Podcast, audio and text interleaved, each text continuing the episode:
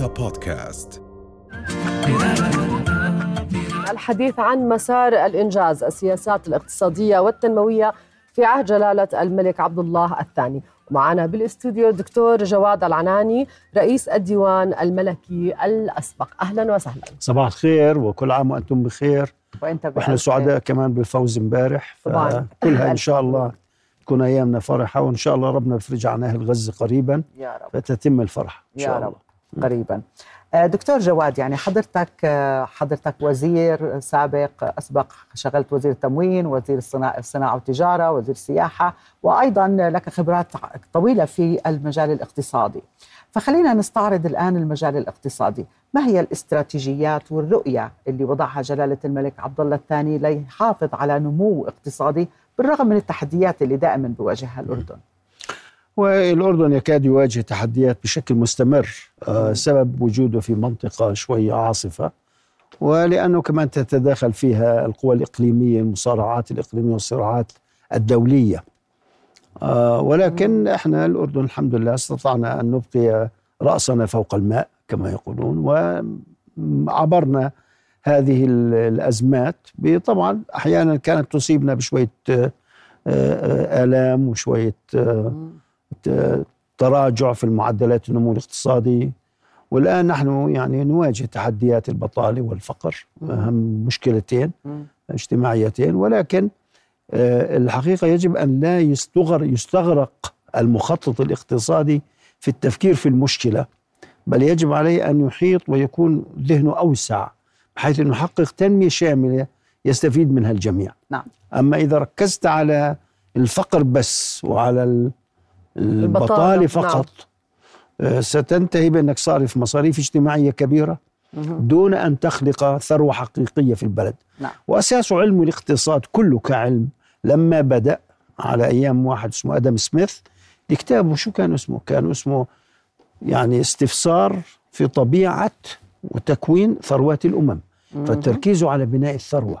نعم. والثروة تتحول مع الوقت إلى تجارب وخبرات ومال ورأس مال وخبرة فنية وتكنولوجيا نعم. هذه كلها اللي بتعزز النمو الشامل مهم. آه، في البلد وهذا ما أعتقد جلالة الملك يسعى إليه منذ أن استلم الحكم في مثل هذا اليوم نعم آه، قبل ربع قرن مس- مستهلا ذلك بقسم الذي أداه أمام. آه، مجلس النواب الأردني أن أقسم بالله العظيم أن أحافظ على الدستور وأن أكون مخلصا للأمة. 100% فهذا هو القسم الملكي ومن يومها وهو يصارع. فيعني الواحد لا يكاد يصدق أنه مر 25 سنة صح. بهذه السرعة. يعني لأني كنت شاهدا نعم. على ذلك شخصيا ورأيته وهو يقسم اليمين وبعد ذلك يعني وتوفي الله يرحمه جلالة الملك الحسين. فترجل فارس وامتطى فارس نعم. فهكذا استمرت الحياة صحيح صحيح يعني دكتور اليوم إذا نحكي عن بيئة الأعمال والريادة والابتكار للشباب وكان فيها الكثير من العمل على هذا الأمر فكيف تجد التطور في بيئة الأعمال والريادة؟ يعني أنا أعتقد أن أسلوب جلالة الملك في عملية التنمية تركز كثيرا على ما يسمى trial and error يعني. في في. بالخطأ. تجربة والخطأ نعم نحن نتعلم من أخطائنا ونجرب لكن لا نجلس جالسين نترك الأمور تجري على عنتها كما يقولون آه، ولا ولا تنامن إلا خالي البال. نعم. لا أبدا. كنا مركزين كان لازم نجرب وكان لازم نخطئ وكان لأنه دخلنا في عصر جديد. عصر المعرفة عصر التكنولوجيا الحديثة عصر التغير السريع. يعني لا تكاد تتعرف على الشيء حتى يذهب ويصبح جزءا من الماضي. هذا عملية بيسموها البناء الهدام. في في علم الاقتصاد. فلذلك هذا تحدي كبير بحد ذاته. آه، مع هذا الأردن استطاع أن يحقق إنجازات كبيرة في مجال ال IT. على المستوى الفردي ومستوى المؤسسي. نعم. على المستوى الإداري ما نزال بحاجة إلى تدعيم لهذا الدور أكثر وأكثر. وهذا ما طلبه جلالة الملك عندما تحدث عن الإصلاح الإداري وإدخال التكنولوجيا والتشبيك بين الدوائر والوزارات ما تشتغلش كل واحد إلى حالها لأنه لا يوجد مشكلة يمكن حلها من وزارة واحدة. نعم. ممكن إحنا نعمل ما يسمى رزم من القرارات تنفذها مجموعة من الوزارات. بدنا نحكي فرضا على سبيل المثال اللي ذكره جلالة الملك الأمن الغذائي. نعم. طيب الأمن الغذائي ما بيستطيعش وزير الزراعة يحله لوحده ولا وزير المياه لوحده.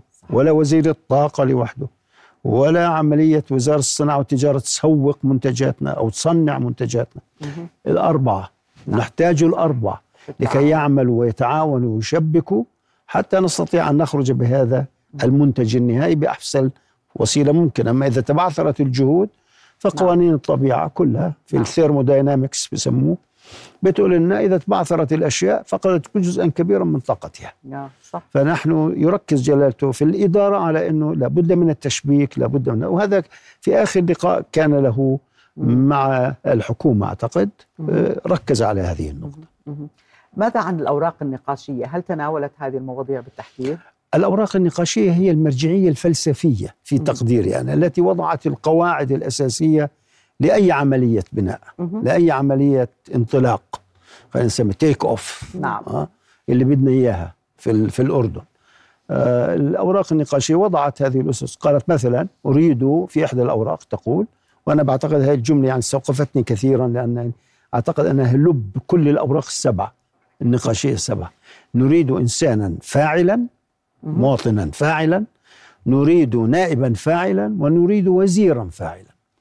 إذا كل واحد اشتغل كامل طاقته وقدرته ونظمها مع الطاقات الأخرى المبذولة نحقق أعلى درجات نعم. النمو والتطور طبعا يعني دكتور إذا عدنا وتحدثنا عن الاي اي أو الذكاء الاصطناعي واليوم قديش في عنا أشخاص عم بيشتغلوا بالذكاء الاصطناعي زي ما حضرتك تفضلت في هناك العديد من الإنجازات على المستوى الفردي وعلى المستوى المؤسسي.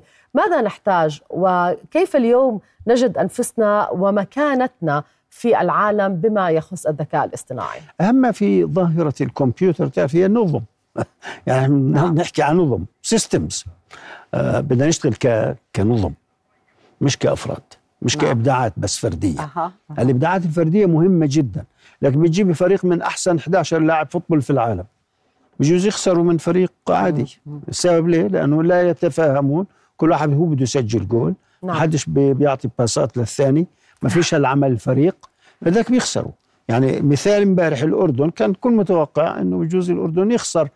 في مباراة كرة القدم أمام الفريق الكوري القوي اللي بخوف إلى آخره إلى آخره. لكن غلبوا بسهولة. السبب ليه؟ لأنه لاحظ روح الفريق الواحد. مم. كانت قوية جدا في الدفاع وفي الهجوم في الانتقال من أمام وراء هذه موبيليتي بيسموها قدرة الحركة والانقضاض آه، وروح اللي بيسموها الإيجابية الدافعة. نعم آه؟ نعم. هي اللي بتخليك تنتصر. طبعاً. بدنا نفس النموذج هذا يرجع ويعود لينطبق على محاولاتنا التنموية والإدارية والسياسية. حتى كل هال package هذا هالرزمة هذه آه، تحقق لنا المجتمع الفاضل الذي نسعى للوصول إليه. نعم. يعني حكيت مثال رائع جدا إنه كيف لما يكون العمل الفريق كله باتجاه هدف معين والكل متحمس ومتحمل مسؤولية تحقيق هذا الهدف. صحيح. هاي المشكلة. فهون وتفضلت حكيت قبل شوي مشكلة إنه لما تتبعثر الأمور تفقد قيمتها وتفقد فاعليتها صحيح. so حتى لو قلنا جلالة سيدنا حط استراتيجيات والأوراق النقاشية حطت فلسفة العمل ولكن يبدو أنه التطبيق على أرض الواقع هو اللي عماله بيأخر يعني إحداث هذه هذا التأثير الإيجابي. فشو برأيك لازم يصير ما بين شركات يمكن القطاع العام والخاص أو الوزارات مع بعض لحتى يمشوا بالضبط زي امبارح المنتخب الأردني يتحملوا مسؤولية تحقيق النتائج؟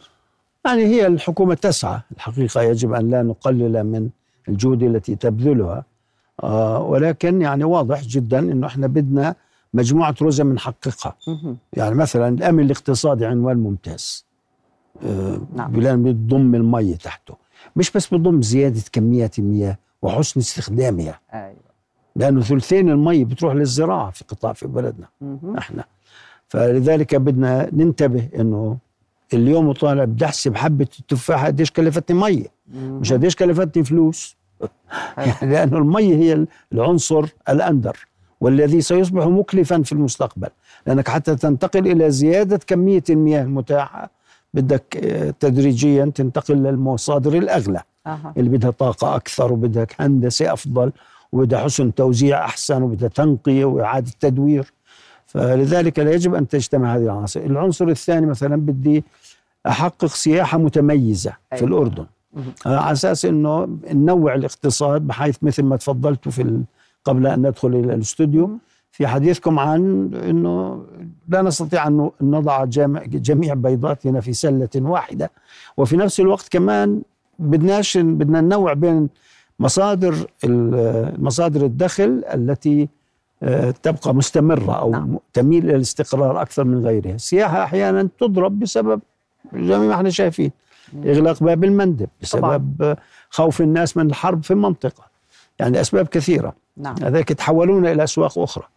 آه، أما في رأيي أنا نحن بحاجة إلى السياحة. زي شو مثلا؟ شو الو- ال- ال- الوزارات اللي لازم تعمل معا؟ أو ما هي الشراكات؟ سياحة؟ حتى نحقق سياحة لأن هي من أحد أهم ال- المصادر اللي بتدر دخل للأردن آه، أنا بعتقد عندنا سياحه تعليميه سياحه صحية هذه. بس صناعة ترفيهية في سياحة ترفيهيه الناس 70% من الناس بيطلعوا سياحة مشان يتسلوا ينسوا يعني هو صح. هي هي فترة قضاء وقت راحة واستجمام. نعم. في الدول الغربية بياخذوا إجازة سنوية وأحيانا يفرضوا عليهم أخذ إجازة حتى في زي في اليابان مثلا حتى لو لما بدهم ياخذوا إجازة. له لا بدك تطلع إجازة وتغير وتريح نفسك لأن لبدنك عليك حقا. بدك تطلع تريح بدنك وتستريح. وبعدين في الأخير في عندنا السياحات الأخرى التعليمية الثقافية التاريخية. حيثما نظرت تجد هذا موجود في الأردن. والاستثمار الإضافي المطلوب في السياحة قليل. المطلوب هو عمل تنظيمي. لذلك بدنا وزارة التربية والتعليم تدخل. بدنا مؤسسات تدريب تدخل. على الخط مثلا. بدنا وزارة السياحة طبعا والآثار. بعدين بدنا كمان حسن تدريب الأشخاص المتعاملين. يعني لازم نرفع مستوى الخدمة. الآن صار عندنا مطاعم كثيرة جدا والناس صارت تفرز مين آه. مطعم وكذا. وما عادش الأكل في المطاعم رخيصا. نحكي بصراحة اللي بده يطلع بده ياخذ مقابل المبلغ اللي بده يدفعه. وكذلك السائح وكذلك غيره. فمن هنا بدنا نحط كل هالرزمة هاي مع بعضها البعض حتى نعم. نستطيع إن نضع ونشوف مين هم المسؤولين. آه، بدي أقدم له خضار بدي بدك مسوقين. مسوقين يعني ياخذوا سلع أردنية أو طبخات أردنية ويعيدوا تكوينها وكذا ويبيعوها للناس. فبصير ال- ال- المطاعم والمحلات والروح القطاع الخاص كل واحد بده يسعى يكون لنفسه زاوية أو نيش بسموها نعم اللي ينعرف فيها مشان الناس يقبلوا عليه. صحيح. طب دكتور يعني كي نتقدم في كل هذه المجالات سواء الرياده سواء التكنولوجيا سواء السياحة التعليم آه، آه، والزراعة اليوم ما هي التوصيات للأمام حتى نكمل في هذا الطريق ونكمل ما يجب أن نكمله؟ هو أنه يعني هنالك زي ما يقولوا عدة طرق لمقاربة الموضوع. كل بصيرش نتعصب لطريق على حساب طريق على حساب طريقة. المهم إنه يكون في عندنا تصور إحنا مقتنعين فيه وخطة موضوعة نؤمن بها. والكل يعمل على تنفيذها. معا. ما في وتحدث تعويق. بالتوازي. وتحدث بالتوازي مع بعضها البعض. نعم. سينكرونايزيشن صحيح. توقيت نعم. اللي بيجي مع بعضه البعض نعم. بحيث تحدث هذا الأثر الفعال. مهم. آه، وهذا إدارة. إدارة. بدك جهة المشرفة عارفة بالضبط تماما. واحد عنده مونيتور عنده خارطة طريق بعرف الأمور وين راحت وين النقص بتابع نعم. متابعه. عدم ال- عدم الملل. من إنجاز الشيء وبعدين آه، ما يصيبناش الملل بشكل خاص لما نصل لنهاية الأمر مية لأنه. كثير من الناس بس بيتعب في شغل كثير بس يصل للمراحل الأخيرة نعم اللي بتبرز هوية هذا الإنجاز هذا بتشوفه بدا يخربط. نعم. ما؟ بس هل تعتقد إنه إحنا ممكن يعني إحنا عندنا ملل ولا صبورين وشغوفين إنه نحقق آه، ما نطمح له؟ والله بدنا صبر أكثر شو بدنا مش؟ صبر إتقان أكثر هي ال- الكلمة اللي بدها اللي بتشمل مفهوم الوقت الإتقان بده وقت. نعم نعم. الإتقان بده مهارة. الإتقان كمان بده صبر وحب للإشي اللي بتعمله. ويكون الرؤية واضحة. يعني أنت بتدخل على بعض المطاعم في أوروبا لما بجيب لك الأكل بيكون قاعد بيستنى فيك يعني يشوف ردة فعلك. وشو بنبسط لما يشوفك انت يعني قلت له ممتاز الأكل زاكي آه نعم. نفس هذا الشعور نفسه لازم يصيبنا. كل مرة بنقدم شيء بدنا حدا يعني يشوفه ويشوف جماله. آه؟ كل واحد فينا لازم يصير فنان في هذا الموضوع. شكرا لك أهلين. دكتور جواد العناني على هذا ال- الحوار الشيق. شكرا. شكرا لك على. استضافتك أهلا بك أهلا وسهلا. كل عام وأنتم بخير إن شاء الله. والوطن بخير. وجلالة الملك وسمو ولي العهد وجلالة الملكه والعائلة الهاشمية والوطن كله بخير إن شاء الله. إن شاء الله. رؤيا بودكاست.